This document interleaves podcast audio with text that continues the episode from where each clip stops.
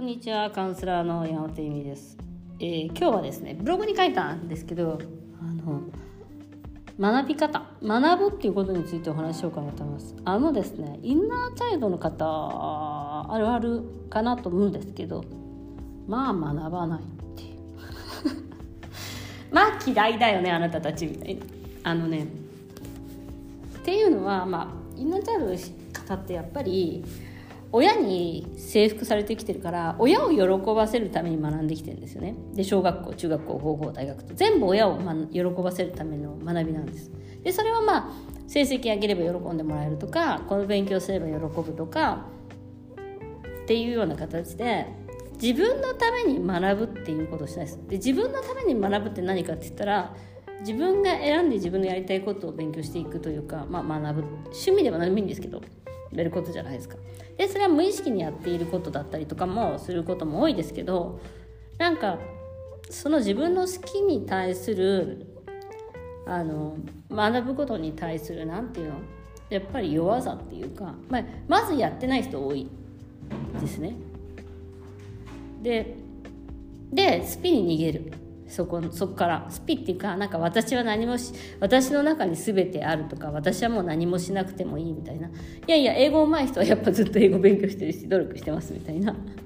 話なわけよ。でもちろん私あの海外に住むこともその言葉だけじゃないし言葉なくても全然住める。お金だけあればねあのある程度お金があれば住めるんで海外なんて。えーと、ビザとかもね3ヶ月までいらないから3ヶ月ごとに変えればいいわけで場所なんて。たらもう海外回っていられるじゃないですか。だからまあお金と時間があればね時間っていうかその仕事とかがあれば。別にあのどこでも暮らしていけるわけなんですけど今の時代は。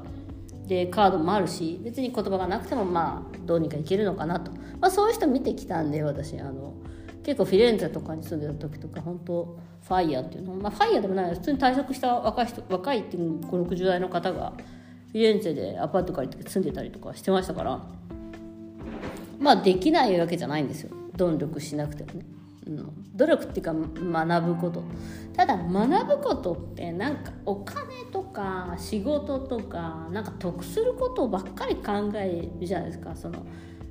中学校小学校の時からずっとなんかこの勉強すると得するじゃないけどいい大学行けばいいことがあるみたいな。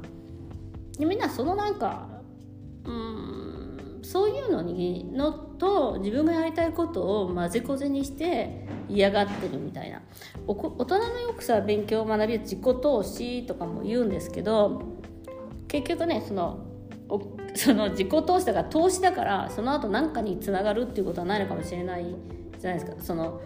株に投資したら株は投資だからやっぱお金になるっていうのがあるじゃないですか。でも自分に投資した場合自分の何がその投資ということになるのかっていう答えっていうのはやはり豊かさだと思います。人生の豊かさ。で豊かさっていうのは別にお金があるとか物がいっぱい買えたとかそういうことではないと思うんです、うん、経験とかは豊かさだと思うんですけどじゃあ何かっていうとそこがちょっと難しいかもしれないんですけどあの私海外に暮らしてて、まああのまあ、みんなに羨ましいって言われたりとか自由ですねって言われることってやっぱ学んできたから手に入れたものなんですよ。言葉しゃべるもんでもぶっちゃけ本当すごい苦労しました。言葉イタリア語なんて。難しいです。でね多分ね私ね女日本人女性を見てて思うけど多分あのまあ同時通訳とかはできないけど上位10位ぐらいに入るぐらいイタリア語上手です。ああの書くのは下手ですけどね。もう基本ほとんど言ってること分かるしあのそれぐらい勉強してます。勉強してきましたはっきり言って。でそれは私が自由にイタリアで行きたかったから人とも話したいし、えーと、物も自由に買いたいし銀行口座も上げたいし病気のことも知りたいからイタリアってどういう国か知りたいしえそのためにイタリア語を勉強してきましたでうん本当になんかここに連呼してたんだけどえーと、こその海外で子供を産み育てるっていうことも学ばなきゃいけないことだし孤独でいるっていうことも学ばなきゃいけないことですね。で海外でかと仕事をするにあたってのヨガのレッスンをしていたんですけどイタリア人に対してのそれもイタリア語も学ばなきゃいけないしイタリアでも集客しなきゃいけないしイタリアでヨガを学ばなきゃいけないっていうことですよね。そういうことを一つ一つやってきました。今はオンラインで仕事をしてますからオンラインで、まえっと、仕事をする。それは勘とかでやってません。それは。全部勉強しました。いろいろ。今でも勉強してます。オンラインの仕事はね。だってやったことないことだから。そんなみんな簡単にやってますって言うけどそんなことないだろうっていうのは知ってたんで 知ってるんでね。あのちゃんと勉強してます。今でも勉強するしそれは自分が自由に動いていきたいから自分が自由に、えっと、自分の人生を作っていきたいからそのためにはオンラインで仕事をするっていうことは私にはすごい今大切なことなんですね。自分のお金も欲しいし時間も欲しいし、えっと、イタリアで、えっと、自分のそのテリトリーの中で誰にも左右、えーと、指図されたりとかすることなく勉仕事をしていけるっていうのはやはり SNS を使ったりとか無料ですからあとまあメルマガ書いたりとかブログを書いたりとかそういうことを一つ一つ学んでいきました。SEO っていう、えーと、Google の成り立ちとか。でもちもちろんそれをやったとしても私の結果は出なかったかもしれないです。今ね一応カウンセリングでやらせていただいてますけどもしかしたら結果が出なかったかもしれない。何度もあもう今月結果出ないなっていう時もありますもちろん。えでもそれを学ぶことによってやっぱ自由を得たっていうこともあるし、えっと、やっぱ人間って成長拡大するっていうことに喜びを感じるので、うん、豊かになるってその目に見えるものだけじゃないんですよ。やっぱり私学んでいくにあたって何度も言ってるんですけどいろんな人に出会うことができたんですね。まあ、その悩みとかもそうなんですけどセクシャリティの悩みを抱えた時の悩み、えっと、こともそうだし今回その仕事をするっていうことでなかなか仕事がうまくいかない時にやっぱ悩み悩んだわけじゃないですか。でそこでいろんな人に会っていろんなことを勉強していくうちに自分は豊かになりました。でそれ私の豊かになるっていうことはやっぱり、うん、多くの人と分かち合うっていうこともそうだし人に優しくなれることとか、えーと、人の気持ちを理解することとかもそうだし奪い合う必要のない世界にいるっていうそのみんな豊かだから奪い合う必要のない世界にいるっていうことも学ぶっていうことも豊かさかな。足りない。だから勝つことだけが豊かさじゃないし自分だけが正しいとかその違いがあるっていうことが自由であり豊かさだなって思ってます。でだから目に見える豊かさだけではないしなんかえっ、ー、と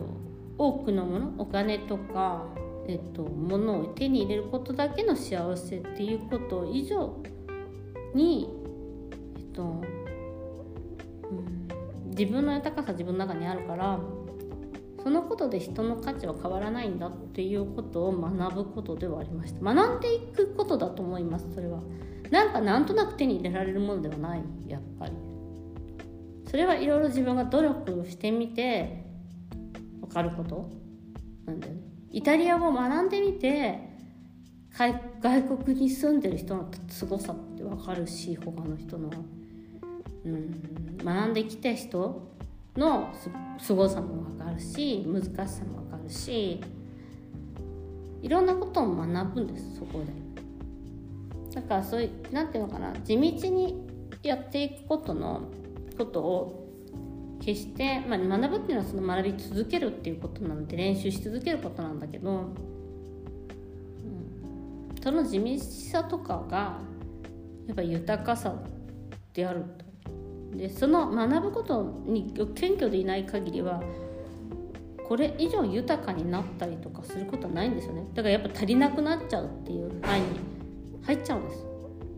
だから足りなくならないのは、えっと、学び続けてるからその拡大成長し続けてるからなんです。なんか常に人にから何かをもらわないと奪わないと足りない注目を浴びないとっていうのはやはり自分が学ぶ姿勢を持ってないからじゃないかなと思っていますね。なんかねだからね自分が夢中になって学んでることそう苦しくても学んでることがある人ってぶれないのよ。自分の中がやっぱり。ぶれにくいのよ。でそれをなんか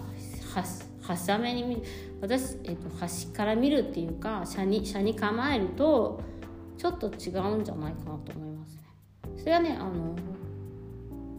お仕事今回私オンライン仕事する時に多くの人がやっぱりマーケティングっていうものを嫌がるんですね。物を売るっていうこと、うん、でもその物を売るっていうことを学ばない限りは売れないんです。